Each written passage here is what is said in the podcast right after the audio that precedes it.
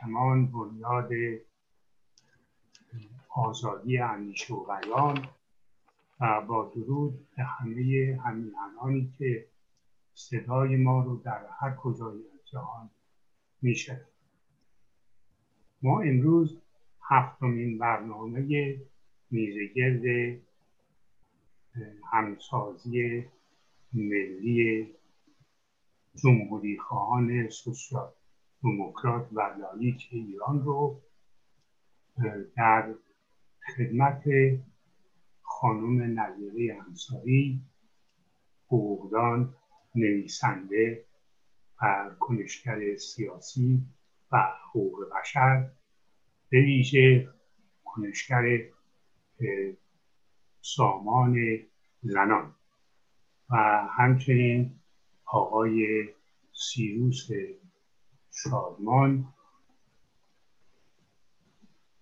از کنشگران سیاسی قدیمی و نویسنده و آقای سیاسی به برنامه رو شروع و در اینجا از آقای خلف خواهش می‌کنم که سوالاتشون رو مطرح کنم. منم سلام دارم خدمت خانم نجره انصاری و همچنین آقای سیروس شادمان سال اول ما با خانم نجره انصاری شروع می‌کنم خانم انصاری زنان در ایران از همان روزهای نخست پس از انقلاب که حقوق آنان به بهانه اسلام پایمال شد با دلیری و اراده آهنین به دفاع از حقوق خود پرداخت. با کمپین یک میلیون امضا تاریخ زنان در ایران دچار دگرگونی کردند. تا کنون نیز با وجود ها و شکنجه اعدام در مبارزه با حکومت و حکومت اسلامی کوتاه نیامدند. از نگاه شما که از بانوان کنشگر سیاسی و حقوقدان در میان بانوان هستید چرا بانوان خود را در کارهای سیاسی کمتر درگیر می کنند و چگونه می توان آنها را به همکاری فرا تا دوش به دوش مردان به مبارزه سیاسی و اجتماعی بپردازند؟ و فرمایید خانم انصار. درود بر شما جناب آقای خلف و دیگر دوستان حاضر در این برنامه. همچنین به بینندگان این برنامه در هر جای جهان. ارزم به حضورتون که این معذرت خانم انصاری. ده دقیقه. خواهش می‌کنم. ارزم به حضورتون که این پرسشتون دو بود داره. یکی این که آیا در حقیقت چرا زنان ایرانی در داخل ایران در موقعیت و وضعیت کنونی در فعالیت های سیاسی کمتر شرکت می‌کنن یا اینکه خارج از کشور و همراه با احزاب و انجمنها؟ اگر بخوایم در نسبت به عدم مشارکت سیاسی زنان در داخل ایران ابتدا بپردازیم باید بگم که طبیعی هستش که اونجا یک سری موانع وجود داره با توجه به اینکه حقوق سیاسی زنان در حقیقت از جمله موضوعاتی است که همواره مورد بحث و مناقشه بوده. به شکلی که دیگه مباحث مثل حقوق فردی اقتصادی اجتماعی زن از حساسیت کمتری برخوردار شده در حال حاضر. و در همین رابطه ما می توانیم به قانون اساسی جمهوری اسلامی که اونجا در رابطه با برابری حقوق زن و مرد ظاهرا مقرر کرده که هیچ تبعیضی بین زنان و مردان در تعیین سرنوشت سیاسی اقتصادی اجتماعی فرهنگیشون نیست. اما ما می‌بینیم که در حقیقت مقایرت داره با آنچه که در اصل 115 قانون اساسی اعلام می‌کنه که رئیس جمهور باید از میان رجال مذهبی و سیاسی باشه. اگرچه این رجال جمع رجل هست به زبان عربی و به معنای مرده اما در علم حقوق رجال اساسا شخصیت های سیاسی رو فارغ از هر گونه جنسیتی میگن. و اینکه چه موانعی در مشارکت سیاسی زنان در جامعه وجود داره در حقیقت یکی از اون موانع می‌تواند موانع سیاسی باشه. یعنی نبود فعالیت های مداوم و دموکراتیک یکی از عوامل اصلی و مانع مشارکت فعالانه در سطح نخبه است به ویژه زنان و عدم آشنایی برخی مسئولان سیاسی با خواسته ها و نگرش های زنان عدم فضای مناسب در متن جامعه برای این منظور و فعالیت ها از دیگر موانع همون اجتماعی و فرهنگی هستش که در حقیقت میشه گفتش که ما باید در این رابطه شکاف های جامعه گروه بندی های اجتماعی که ناشی از اون هست و تاثیر نیروی این گروه بندی های اجتماعی بر عرصه سیاسی رو مطمع نظر قرار بدیم و روی اون بررسی رو به عمل بیاریم. و مهمترینش در حقیقت از این شکاف های اجتماعی در واقع همون شکاف جنسیتی هستش که یک شکاف ساختاری از در واقع تقسیم جمعیت جامعه به دو گروه مردان و زنان به وجود میاد. اما حالت فعالی و انفعالی این شکاف بر حسب نوع جامعه خب طبیعی هستش که به چند نوع تقسیم میشه که در این مجال نمی گنجه که ما اون رو بررسی بکنیم. اما مسئله این هستش که جامعه سنتی که زنان تابع شوهرانشون و همسرانشون هستن و نقش سیاسی ندارن خب طبیعی این شکاف نمی‌تونه فعال باشه.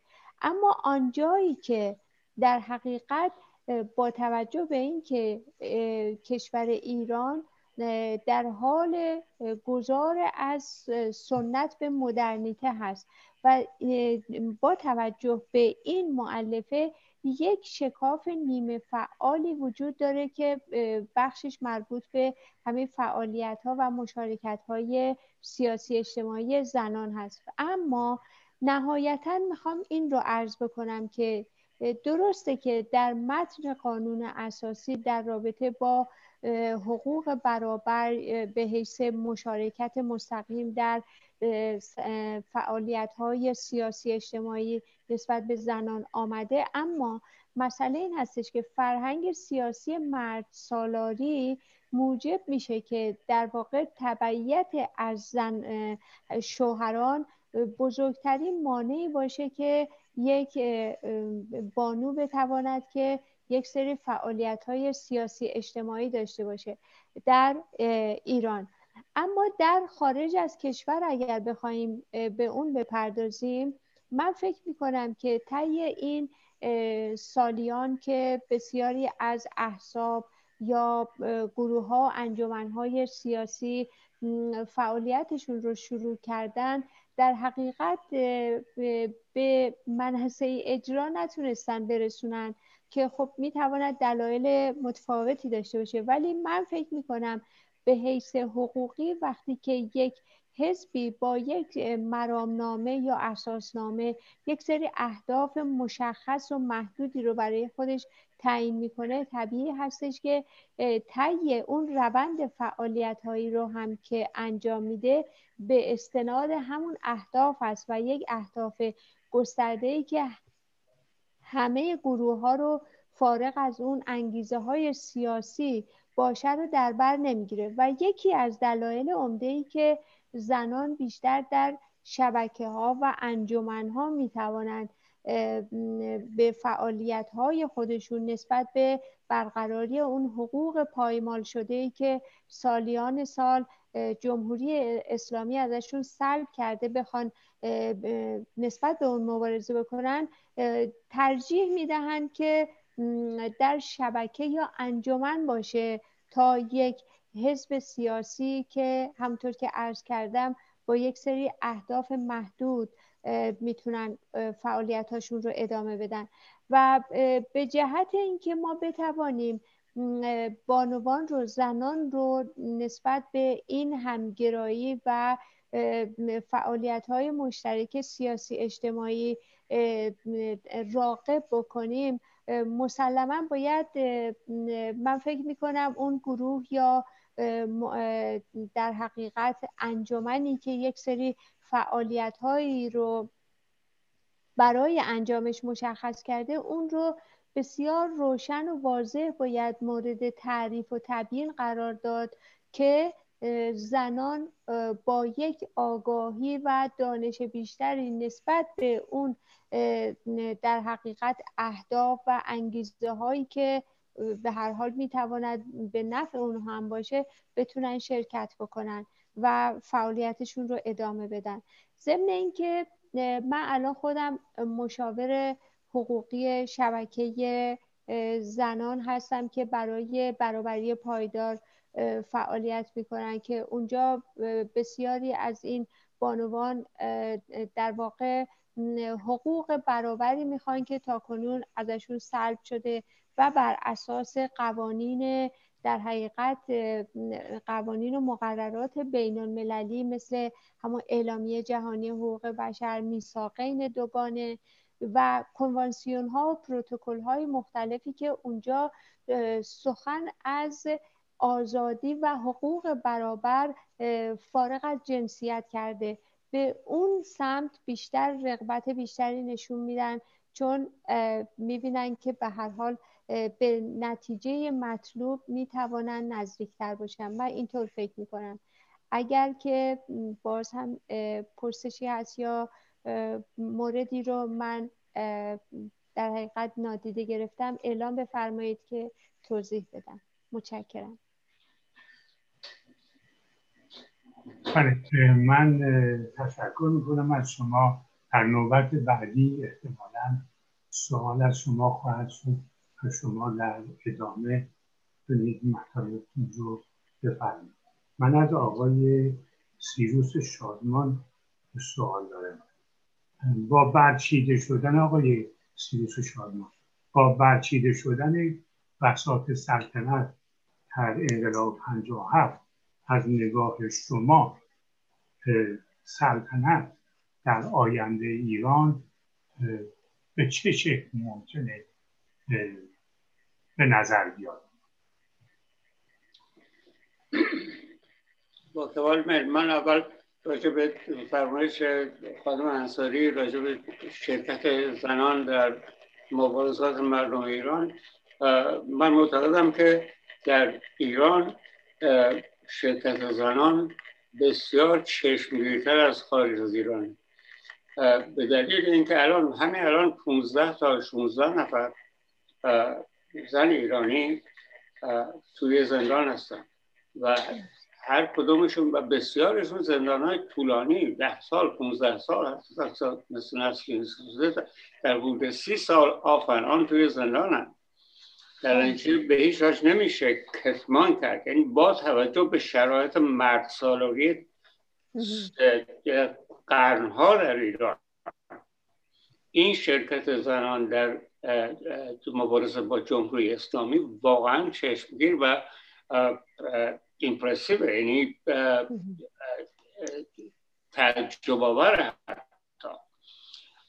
در خارج از ایران نه در خارج از ایران شرکت با اینکه زنها در خارج از ایران هیچ نوع مشکل سیاسی ندارن این همه شرکتشون خیلی کمه و من دلیلش رو نمی‌دونم. شاید خانم انصاری بهتر می‌دونه.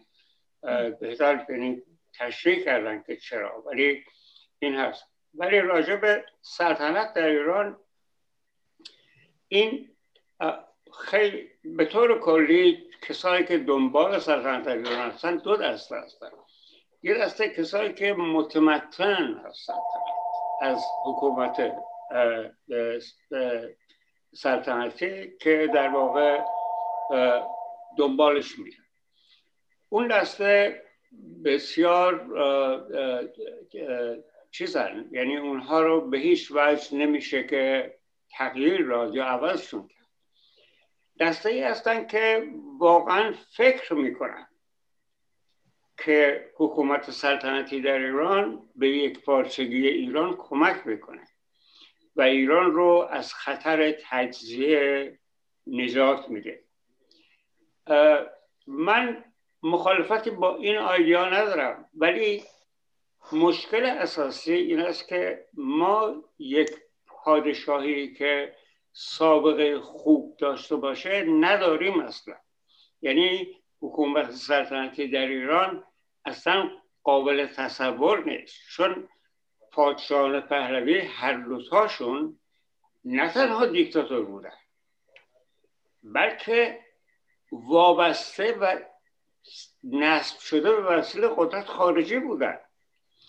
حالا اگر که آقای رضا پهلوی می‌خواد بیاد در ایران پادشاه مشروطه باشه و آزادی افکار و عقاید رو حفظ بکنه این سوال رو نمی‌تونه جواب بده که پدر و پدر بزرگش این مملکت رو قارت کردن و به وسیله نیروهای خارجی در اینجا بلای سر این مملکت آوردن که هنوز گرفتارشه.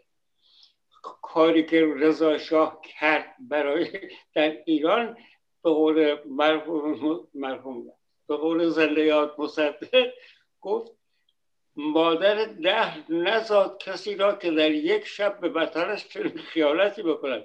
این آدم بدون سواد و بدون شعور با دو تا دیپلمات کارکشته انگلیسی رفته تو و قرارداد دارسی رو که بسیار قرارداد خوبی برای ایران لغو کرده و چیز قرارداد 1933 رو قبول کرده و اومده تو توی هیئت دولت پرونده نفت رو انداخته توی باخانه زغالسنگی و گفته برین امضا کنین من توافق کردم. این اصلا غیر قابل تصور عظمت این خیانت. به دلیل اینکه اگر این خیانت رو نمی‌کرد طبیعتا دکتر مصدق مجبور نبود اصلا که نفت رو ملی کنه. برای اینکه قرارداد دارسی در سال 1960 که میشه تقریبا سال 1940 تمام می‌شد و بر اساس قرارداد دارسی ایران صاحب تمام ثروت شرکت نفت تمام این تمام تاسیساتش در ایران و خارج از ایران می‌شد. و به هیچ وقت لزومی نداشت که اصلا نفت رو ملی کنه. ایشون با این کار تمام اون مزایا رو از ایران گرفت و قرارداد تا سال 1990 1990 به مدت سی سال دیگه تمدید کرد و مصدق مجبور به ملی کردن نفت شد که ما الان نتیجهش کودهای 28 مرداد شد و نتیجهش انقلاب اسلامی و حکومت امروز. و شما اگر حتی تصور بکنید که اگر این کار رو نمی‌کرد کشور ایران یک کشوری بود در در وضع کنونی در سال کنونی بدون تردید اگر نه معادل ژاپن کروس به ژاپن. برای اینکه ما از مزایای بهره بند هستیم که ژاپن نداره و اون نفته.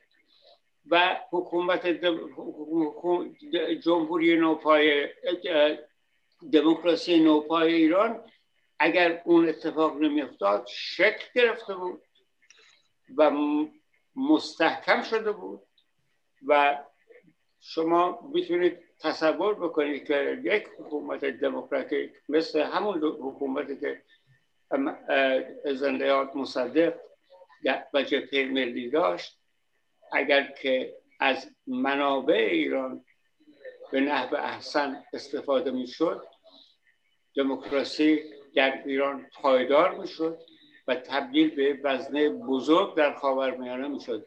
اینا با این کار تمام خاورمیانه رو به خطر انداختن همون چند سال حکومت مصدق باعث انقلاب در کنگو انقلاب در مصر ملی شدن کانال سوئز و اینا شد.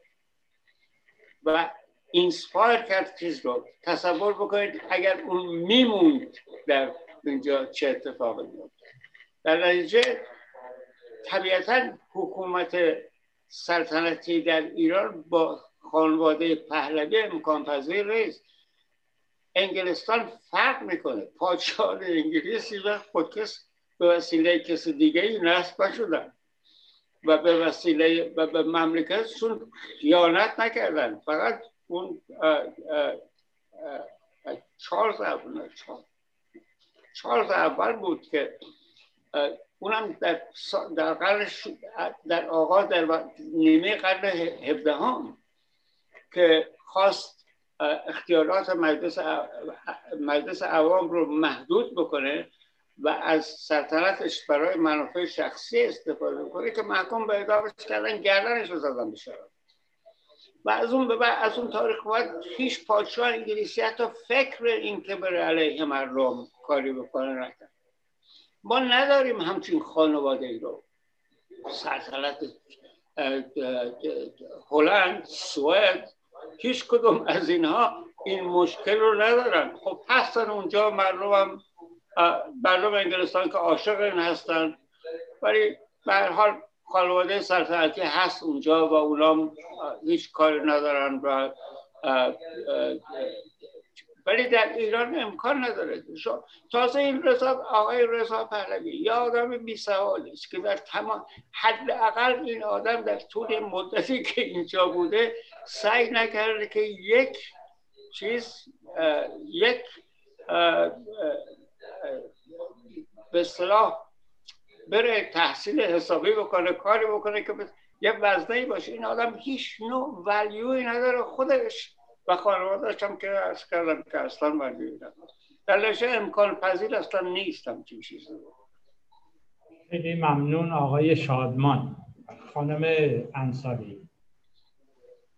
در بله شما تاکید می‌کنید منم موافقم که جامعه ایران در حال گذاره از سنت و مذهب داره به سوی مدرنیته میاد به خصوص از جوانان و ایران 85 میلیون و به خصوص دارای قشر باسواد به خصوص زنان هم هست.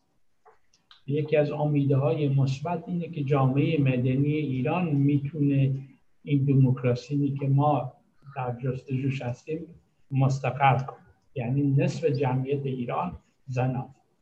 در باورنامه همسازی جمهوری خواهان سوسیال دموکرات و لایک ضمنی که ما تاکید در جمهوری و لایسیته داریم ولی ما خواهان نوشتن در قانون اساسی آینده منشور منشور جهانی حقوق بشر و پیمانهای وابسته به آن هستیم بله. خواهان نوشتن برابری زن مرد در بله. قانون اساسی آینده ایران هستیم شاید بتونیم از این طریق اون تبعیض های گوناگون جنسی مذهبی سنتی گوناگون اجتماعی سیاسی خیلی مشکلات گوناگون داره شما چگونه می‌بینید از دیدگاه شما این چشمانداز؟ چشمانداز برابری و حقوقی. بله. و رفع, ستم. از زنان را چگونه می‌بینید؟ خانم انصاری ده دقیقه وقت اوکی. این بار خواهش می‌کنم.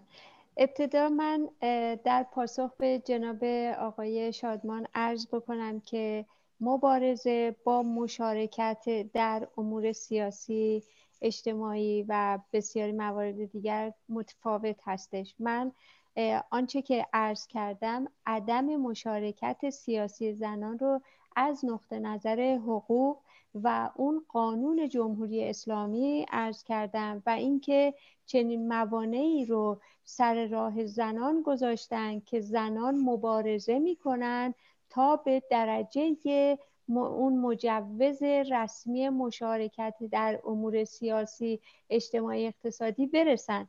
بنابراین من صد درصد موافق هستم با مبارزه زنان بسیار هوشمند و دانای ایرانی که همچنان این راه رو ادامه میدن تا رسیدن به اون حقوق از دست رفتهشون.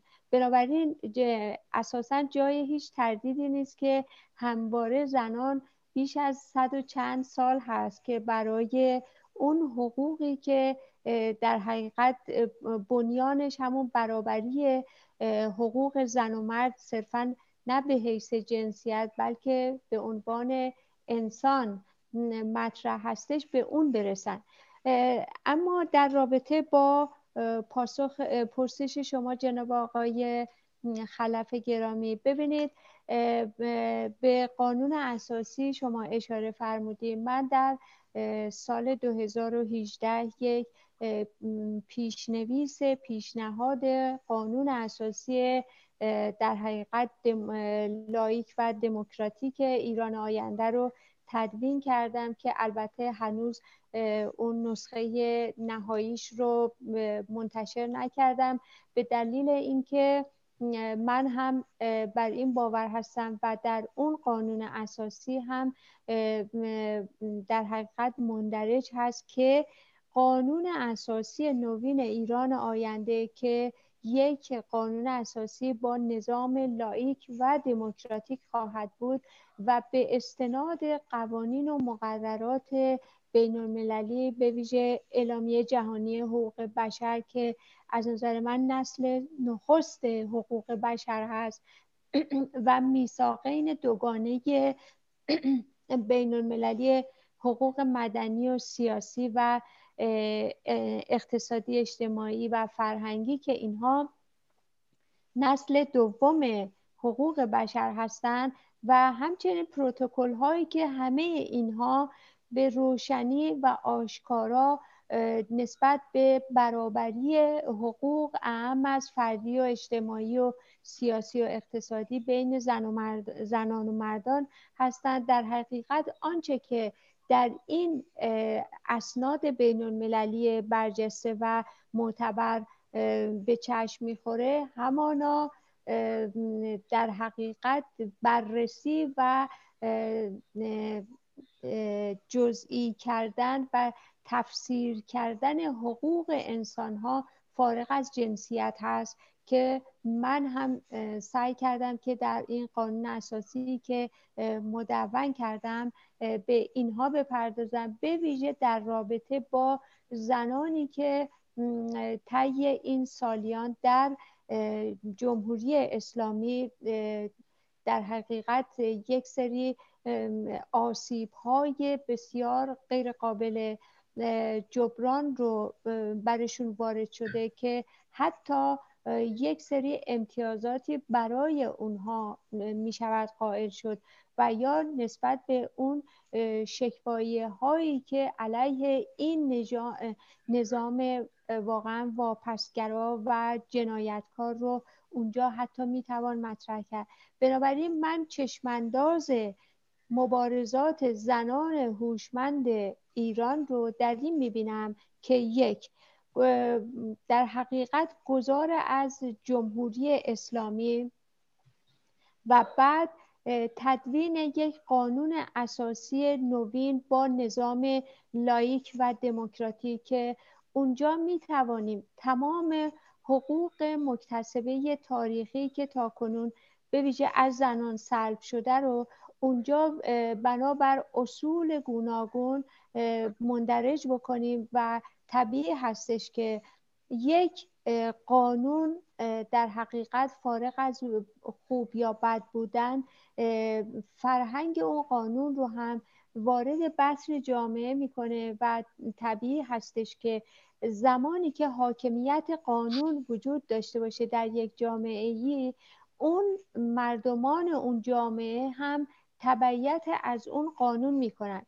بنابراین این مسئله در رابطه با جامعه ایران آینده در حقیقت از این قاعده مستثنا نیست و زمانی که یک قانون بسیار بر پایه حقوق بشر حقوق انسانی و بسیاری معلفه هایی که در حال حاضر در حقوق بین الملل نوین وجود داره بر اساس همون احترام به کرامت ذاتی انسان و حقوق بنیادین بشری که از ابتدای تولد یعنی زنده متولد شدن یک انسانی در حقیقت اون حقوق بنیادین رو دریافت می‌کنه تمام اینها رو می‌توان در اون قانون اساسی مندرج کرد و مهمترینش هم این هست که با توجه به اینکه یک نظام لایک خواهد بود طبیعی هستش که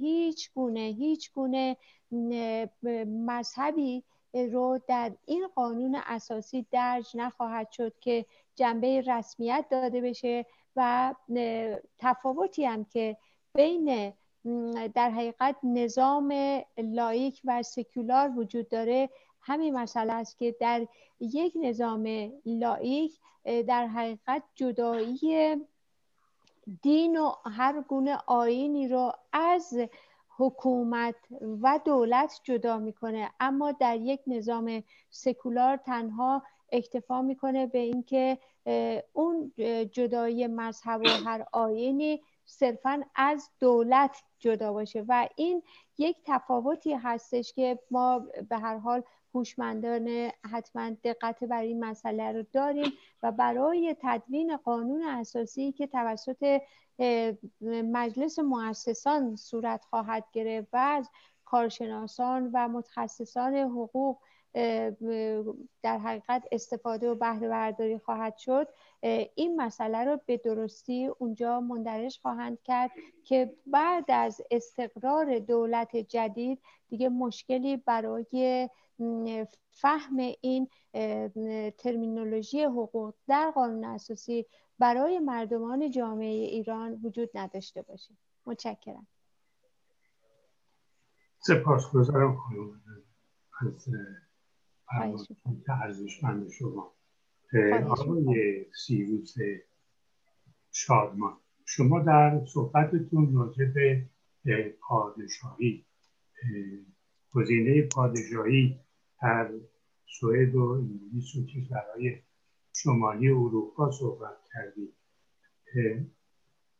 پرسش من از شما این است که در ایرانی که هیچ موقع هیچ پادشاهی اجازه انتخابات آزاد به مردمان ما نداده است.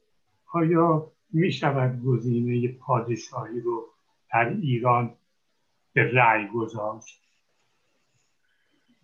به نظر من شاید چاره ای نداشته باشه حکومت گذار که این کار رو بکنه. برای اینکه با کمال تاسف مگر اینکه بعدا من نمی‌دونم که چون شما هیچ کس نمی‌دونه که چقدر از مردم این مملکت در اثر فشار فشار حکومت اسلامی الان میگن صد رحمت به کفندوز اولی و می‌خوان که حکومت منتظرن که میگن ما با اون خوشیم. خیلی خوبه اون چیزهایی که ما شنیدیم دربارش. کاری به دیکتاتوری اون حکومت کاری به سابقه اون حکومت دارن انقدر در فشار و عذاب از این حکومت که این کار کردن. در نتیجه من فکر فکر می‌کنم که بشه این رو چیز کرد. ایگنور کرد. بشه این رو کنار گذاشت و سوال نکرد این سوال رو از مردم. منتها این سال رو از مردم باید موقعی بکنن بعد از حکومت گذار به مدت یه, یه زمان چهار پنج ماهه که تمام اینها در تلویزیون و در روزنامه ها مطرح بشه و بعد از اون که مطرح شد و مردم رو آگاه کردن که این دیگه این یک حکومت دموکراتیکه و به هیچ وجه مثل حکومت جمهوری اسلامی نخواهد بود و مشکلات پادشاهی در ایران چه چیزایی هست و چه و مردم آگاه بشن. چون مردم آگاه نیستن. مردم از یه طرف در خیابون داد می‌زدن مرگ بر دیکتاتور رضا شاه روحت شاه یعنی نشان میده که total به کلی مردم نمی‌دونن اصلا رضا شاه کی بود. خب اگر که اینا expose بشه و بدونن که این آدم یک آدم دیکتاتور و جنایتکار و دزد و خائن بود. یعنی کامل با تمام اسناد اسناد و مدارکش منتشر شده با State Department امریکا یعنی هیچ کدوم از اینا چیز نیست. من تو یک مقاله که در روز سی صفحه راجع به وضعیت ایران در سال گذشته من تمام حتی کامنت های خبرنگاران خارجی رو در مورد این حکومت در مورد رضا شاه و حکومت ذکر کردم که این آدم چه چیزی بوده. و تمام و تمام اسناد مکاتبات سفرای امریکا در زمان حکومت رضا شاه با استیت دیپارتمنت و نظرشون در مورد اون و, در مورد ایران. تمام اینا مستنده و مردم ایران باید این را بدونن. بعد از این اون وقتش باید از مردم پرسید که آیا واقعا شما می‌خواید حکومت دموکراتیکی کنید؟ با حکومت با پادشاهی پهلوی باشه یا اینکه می‌خواید اصلا حکومت سلطنتی نداشته باشید؟ در اون موقع من تصور می‌کنم جواب مردم می‌خواهد بود که نه. ما پادشاهی نمی‌خوایم ولی تصور این که این سوال رو از مردم نکنیم به قدر سخته.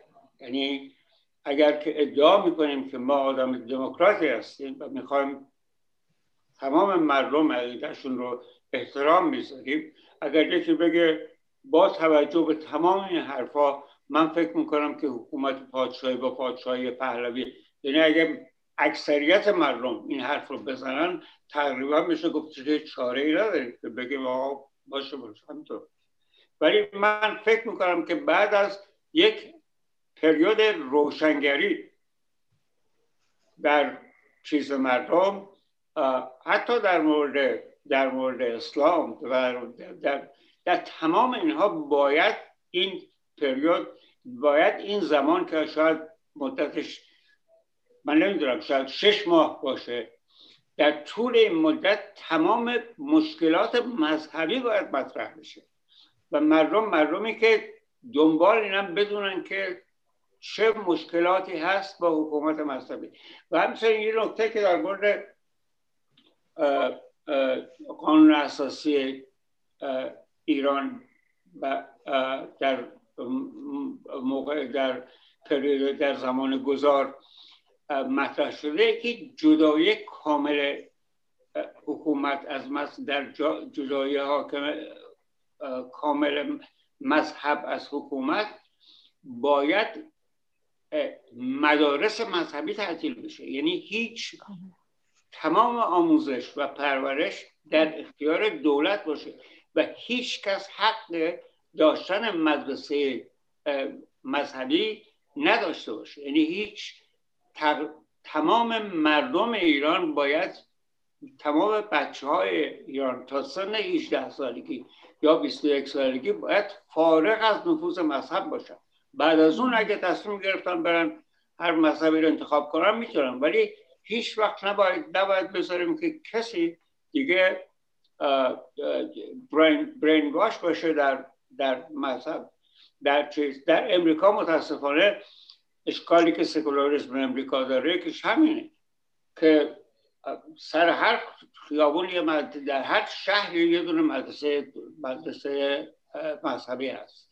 یه مدرسه مسیحی مسیحی هست. و بچه ها از هم اول اون خاج رو می‌بینن و بعد به طور کلی در امریکا شاید که از مذهبی ترین کشورهای اروپای غربی و قاره امریکاست و این هست متاسفانه. و تمام اینکه حکومت مذهب در حکومت دخالت می‌کنه بی ربطه برای اینکه همه هیچ رئیس جمهوری در امریکا نیست که این جمله گاد بلس امریکا رو خدا امریکا رو حفظ کند رو در سخنرانیاش نگه. یا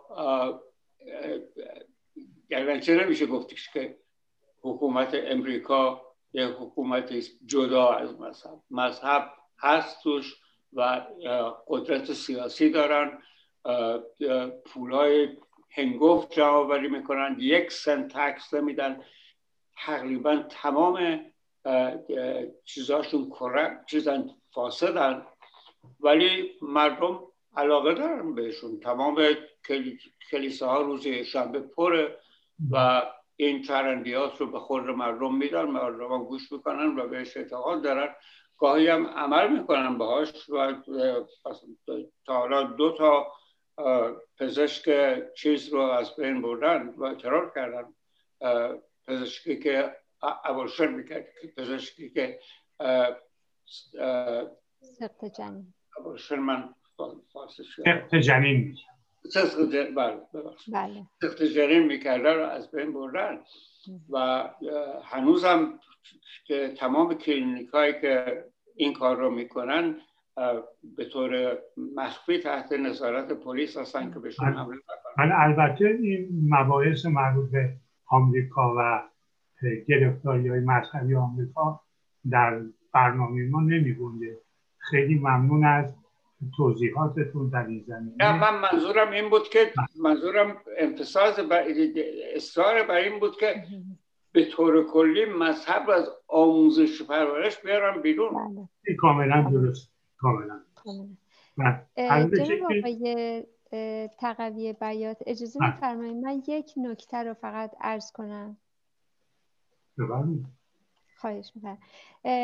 در تایید گفتار جناب آقای شادمان گرامی من حتی تو این قانون اساسی که تنظیم کردم اونجا تدریس قانون اساسی از مقطع تحصیلی دبیرستان به بعد رو اونجا گنجوندم که باید اجباری باشه و در کنارش حذف تمام مدارس مذهبی و در حقیقت آموزش و تبلیغ در راستای یک مذهب و آینی رو اونجا ممنوع اعلام کردم به با دو اصل جداگانه. می‌خوام بگم که کاملا ایشون درست فرمودن. این موارد مربوط به قانون اساسی رو و امید که بتوانیم چنین قانون اساسی نوینی رو در ایران آینده در حقیقت به تصویب برسونیم. خیلی متشکرم. فقط یه چیز اضافه کنم. خانم انصاری این همون چیزی است که ما در فرانسه داریم چه از بله. نظر مدارس بله. چه از نظر تعلیم و تربیت و اینا.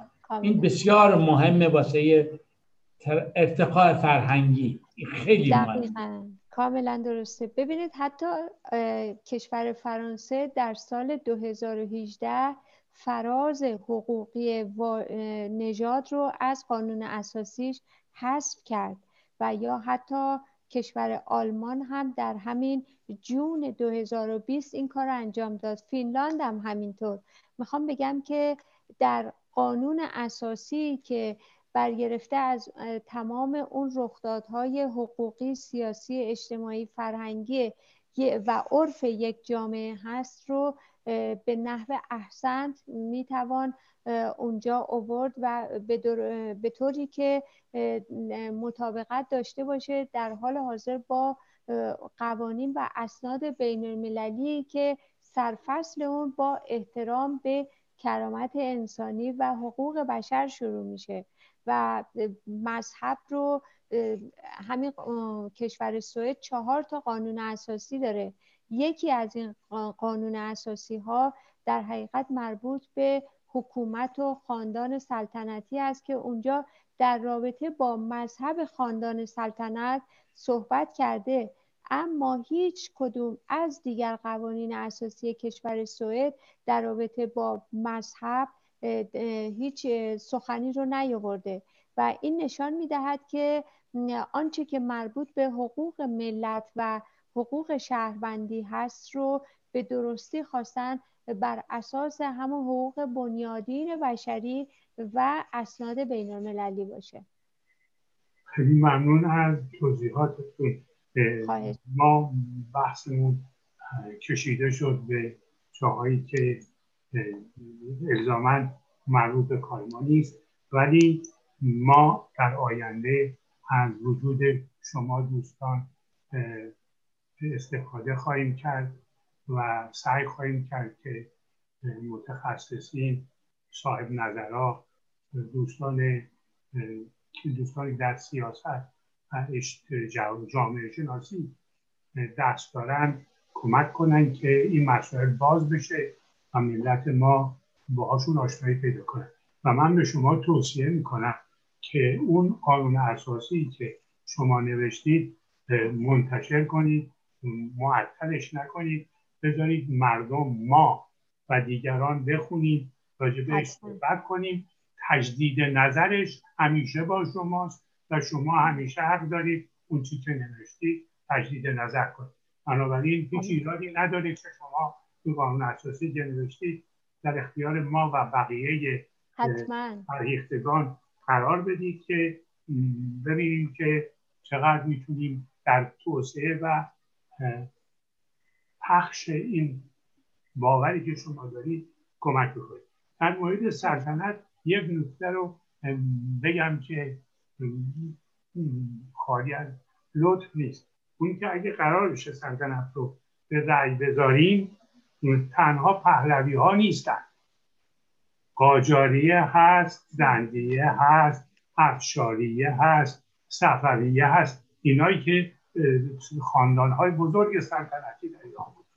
و مدعی سلطنت هستن اینا هم حتما میان می‌خوان که داستانشون به رأی گذاشته بشه.